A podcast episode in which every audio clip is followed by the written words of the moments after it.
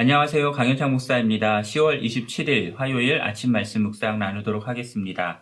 오늘 우리가 함께 볼 말씀은 10편 36편 1절부터 12절까지입니다. 제가 봉독하겠습니다. 여호와의 종 다윗의 인도자를 따라 부르는 노래 악인의 죄가 그의 마음속에 속으로 이르기를 그의 눈에는 하나님을 두려워하는 빛이 없다 하니 그가 스스로 자랑하기를 자기의 죄악은 드러나지 아니하고 미워함을 받지도 아니하리라 함이로다. 그의 입에서 나오는 말은 죄악의 속임, 죄악과 속임이라. 그는 지혜와 선행을 그쳤도다. 그는 그의 침상에서 죄악을 깨하며 스스로 악한 길에 서고 악을 거절하지 아니하는도다. 여호와여 주의 인자하심이 하늘에 있고 주의 진실하심이 공중에 사무쳤으며 주의 의는 하나님의 산들과 같고 주의 심판은 큰 바다와 같으니이다. 여호와여 주는 사람과 짐승을 구하여 주시나이다. 하나님이여 주의 인자하심이 어찌 그리 보배로우신지요 사람들이 주의 날개 그늘 아래 피하나이다. 그들이 주의 집에 있는 살진 것으로 풍족할 것이라 주께서 주의 복락의 강물을 마시게 하시리이다. 진실로 생명의 원천이 주께 있사오니 주의 빛 안에서 우리가 빛을 보리이다. 주를 아는 자들에게 주의 인자하심을 계속 베푸시며 마음이 정직한 자에게 주의 공의를 베푸소서. 교만한 자의 발이 내게 이르지 못하게 하시며 악인들의 손이 나를 쫓아내지 못하게 하소서. 악을 행하는 자들이 거기서 넘어졌으니 엎드러지고 다시 일어날 수 없으리이다. 아멘. 자, 여호와의 종 다윗이 쓴 시편 36편입니다. 이 시편에서는 악인과 여호와의 종이 대비되어 나타납니다. 1절부터 4절까지는 악인의 특징을 묘사하고 있고요. 5절부터 9절까지는 여호와의 종의 하나님에 대한 고백이 담겨 있고요. 그리고 10절부터 12절까지는 여호와의 종의 간구가 나오고 있습니다. 먼저 1절부터 4절 말씀을 보면 어, 악인의 특징들이 나오는데 먼저 1절 말씀을 보십시오. 어, 악인의 마음속에는 죄가 있다라고 말씀합니다. 그리고 그 죄는 그의 마음속에서 말을 하죠. 어, 죄가 마음속에서 말을 한다는 것을 세번역 성경에서는 이렇게 번역을 했습니다. 악인의 마음 깊은 곳에는 반역의 충동만 있어 라고 어, 번역을 했습니다. 죄가 마음에서 일으키는 하나님께 반역하라고 충동질 하는 것을 죄가 말을 한다라는 것으로 표현한 것 같습니다. 자, 하나님께 반역한다라는 것은 하나님을 왕으로 인정하지 않는다라는 것이죠. 그리고 그의 왕의 자리를 어, 자기 스스로가 찬탈하고자 하는 욕망을 말하는 것입니다. 이것이 죄의 본질이고 따라서 우리 마음 안에 있는 죄가 우리를 향하여서 계속해서 하나님께 반역하라고 충동질 한다라는 것입니다. 자, 하나님께 반역하라는 죄의 충동질만이 마음에 가득한 사람의 눈에는 하나님을 두려워하는 기색이라고는 전혀 찾아볼 수가 없습니다. 하나님을 왕으로 인정하지 않고 왕자에서 몰아내고 자기 스스로가 왕이 되려고 하는 사람이니까 당연히 하나님을 두려워할 리가 없겠죠. 이렇게 죄가 하나님을 반역하라고 하는 충동만으로 마음이 가득하여서 하나님을 전혀 두려워하지 않는 사람, 이런 사람이 바로 악인이다라는 겁니다. 자, 2절에 나오는 이러한 악인의 또 다른 특징은 자기 스스로를 자랑한다라는 건데요. 자기 자신에 대해서 자신감이 넘치다 못해 의기양양하다라고 말씀합니다. 그래서 자신의 죄악은 드러나지 않고 어, 미워함을 받지도 않을 것이다 라고 어, 생각을 하는 거죠. 다른 번역들을 보면은 자기의 잘못을 찾아낼 생각은 전혀 하지 않는다 라고 말씀합니다. 어, 하나님이 아닌 자신이 왕이니까 어, 자기가 원하는 대로 다 하고자 하면서도 그것이 그르다라고 여기지를 않는 겁니다.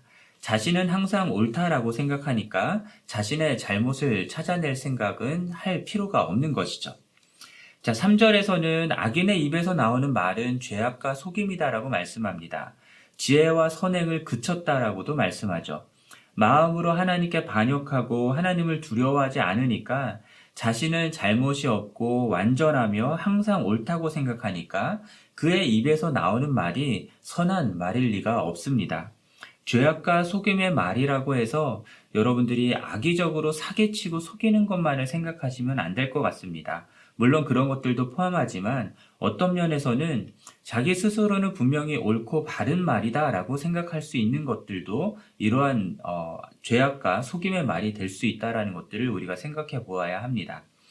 하나님을 반역하라는 죄의 충동질에서 나오는 것이기 때문에 그리고 스스로 하나님이 되어서 하나님을 두려워하지 않는 마음으로 하는 말이기 때문에 다른 사람들을 속이고 죽이는 말을 하면서도 스스로는 옳은 말, 바른 말을 하는 것이다 라고 자기 스스로조차도 어, 속아 넘어가는 그런 어, 경우일 수 있기 때문입니다.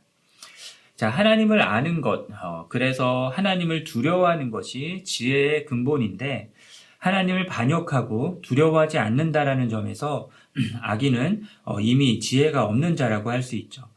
그러니까 그가 하는 일이 어, 하나님으로부터 말미암는 선한 일들일 리가 없는 겁니다.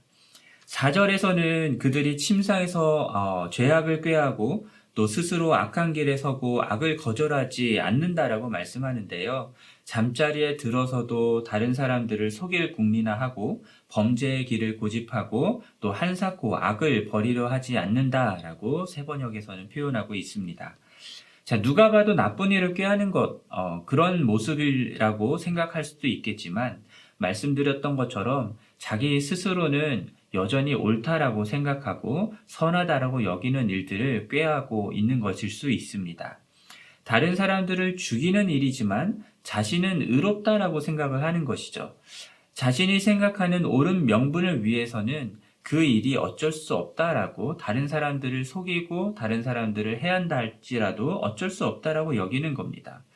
어, 스스로 옳다고 여기기 때문에 악한 일을 궁리하면서 어, 하더라도 어, 그것을 굳이 버릴 이유가 없는 것이죠. 악인이라고 해서 머리에 뿔난 마귀와 같은 모습이다라고 여러분들 생각하시면 안 됩니다. 너무나 선하고 좋은 모습, 착한 사람의 모습일 수도 있는 것이죠. 종교적으로나 도덕적으로나 흠이 없는 사람일 수도 있습니다.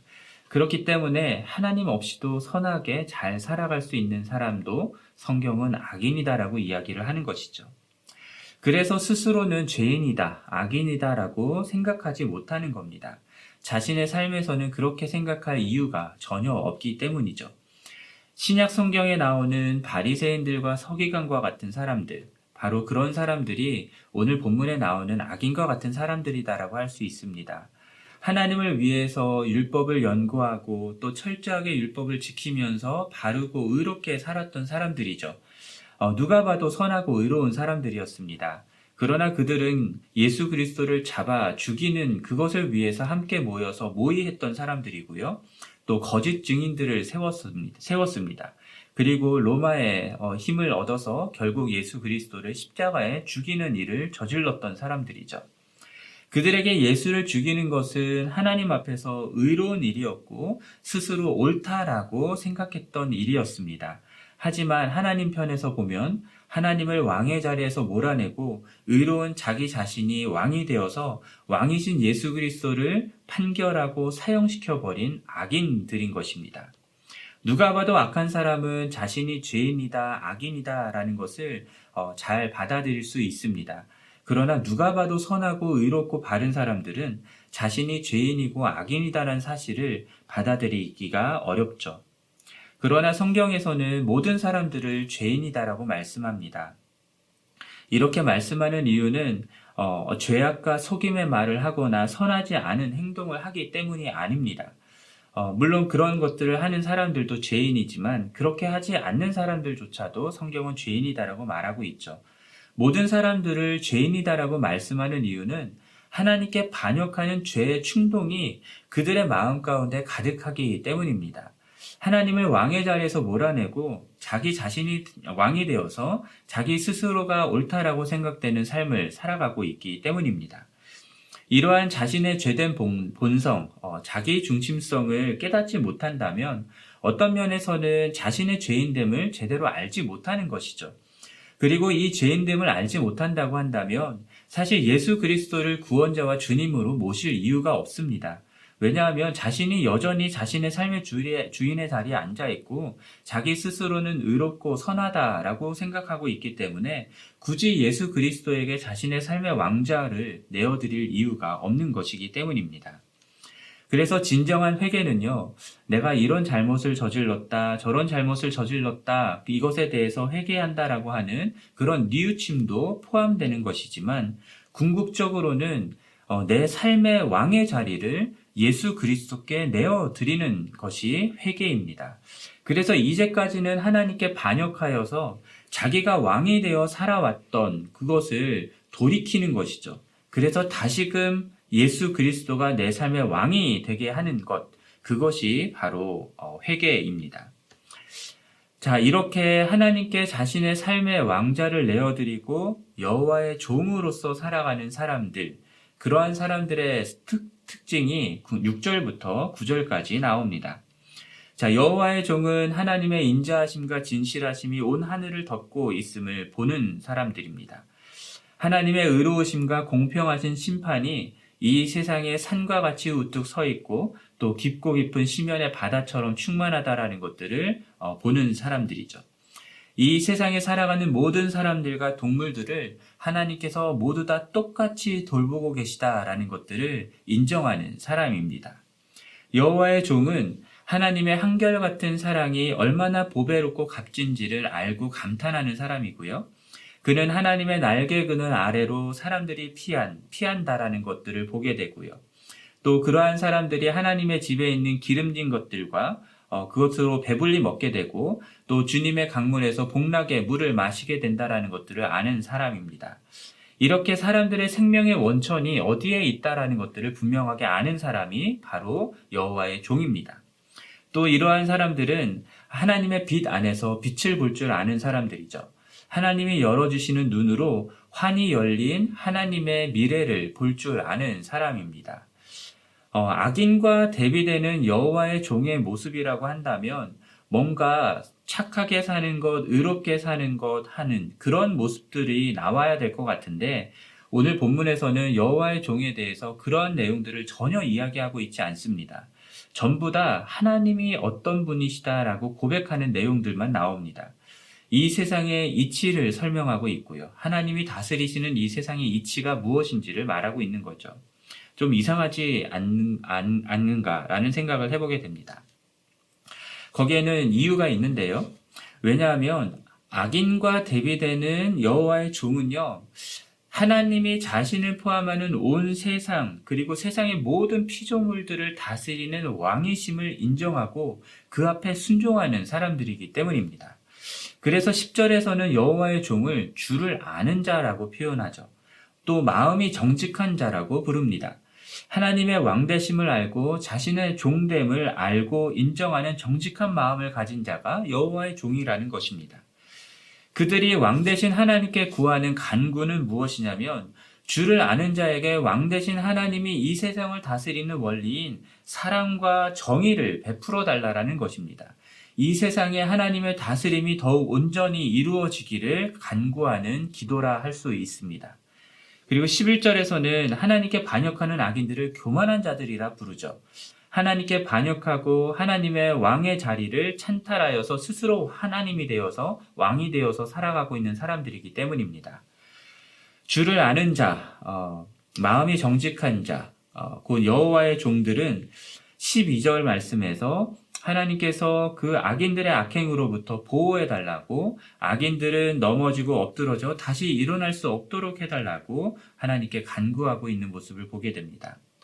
왜냐하면 하나님이 다스리는 이 세상이지만 이 세상에서 악인들과 더불어 살아가야 하는 어, 여호와의 종들이기 때문에 어, 악인들에 의해서 고난과 핍박을 당할 수밖에 없다라는 것이죠. 그래서 하나님께 보호해 달라고 악인들을 심판해 달라고 간구하고 있는 것입니다. 어, 사랑하는 성도 여러분, 예수 그리스도를 영접하여서 구원을 받고 우리가 하나님의 자녀가 되었다라고 하는 것은요. 오늘 본문의 말씀처럼 더 이상 악인의 삶을 살지 아니하고 여호와의 종으로서의 삶을 살게 되었다라는 것들을 의미합니다.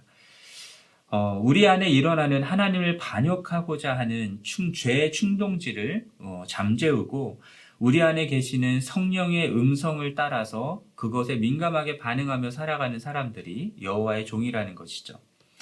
비록 온 세상이 하나님을 왕으로 인정하지 않는 악인들로 가득 차 있고 그 악인들로 말미암는 고난과 고통과 혼돈이 있는 세상이라 하더라도 칠흑과 같은 어둠과 같은 이 세상 속에서 빛이신 하나님의 다스림이 온 세상을 덮고 있고 운행하고 있음을 인정하고 고백하는 사람들이 바로 여호와의 종들이고 우리 그리스도인들이라는 겁니다.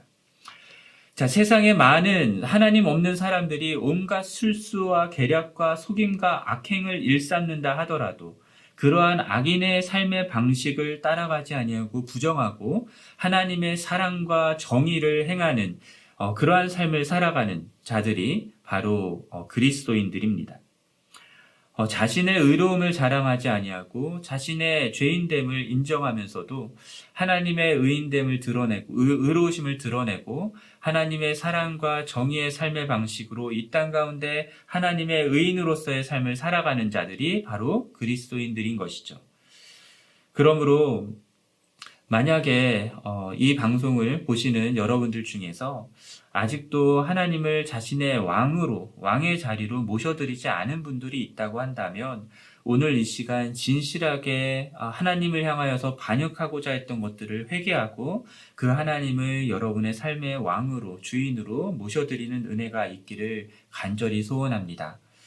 그리고 이미 예수 그리스도를 우리의 어, 주로 모셔드리고 그분을 왕으로 모시고 살아가는 성도들, 성도들께서는 여전히 어려운 시기, 악한 이 세상 속에서도 여전히 다스리고 계시는 하나님을 인정하고 그 하나님을 어, 그 하나님의 다스림을 고백하고 따라가는 진정한 여호와의 종 그리스도인으로서의 삶을 살아가시기를 주님의 이름으로 간절히 축원합니다.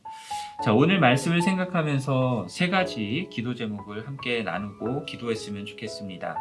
하나님을 반역하는 악인의 삶에서 하나님의 다스림을 인정하는 여호와의 종으로서의 삶으로 돌이키는 은혜가 임하기를 위해서 함께 기도하고요. 또 우리들에게 하나님이 다스리는 어, 원리인 사랑과 정의를 베풀어 주셔서 하나님의 다스림을 이 어려운 시기에 이 세상 가운데 나타내고 증거하는 우리가 될 수 있도록 위해서 기도하고요. 또 온라인으로 현장에서 예배를 드리는 모두에게 하나님의 은혜가 임하기를 위하여 함께 기도하도록 하겠습니다.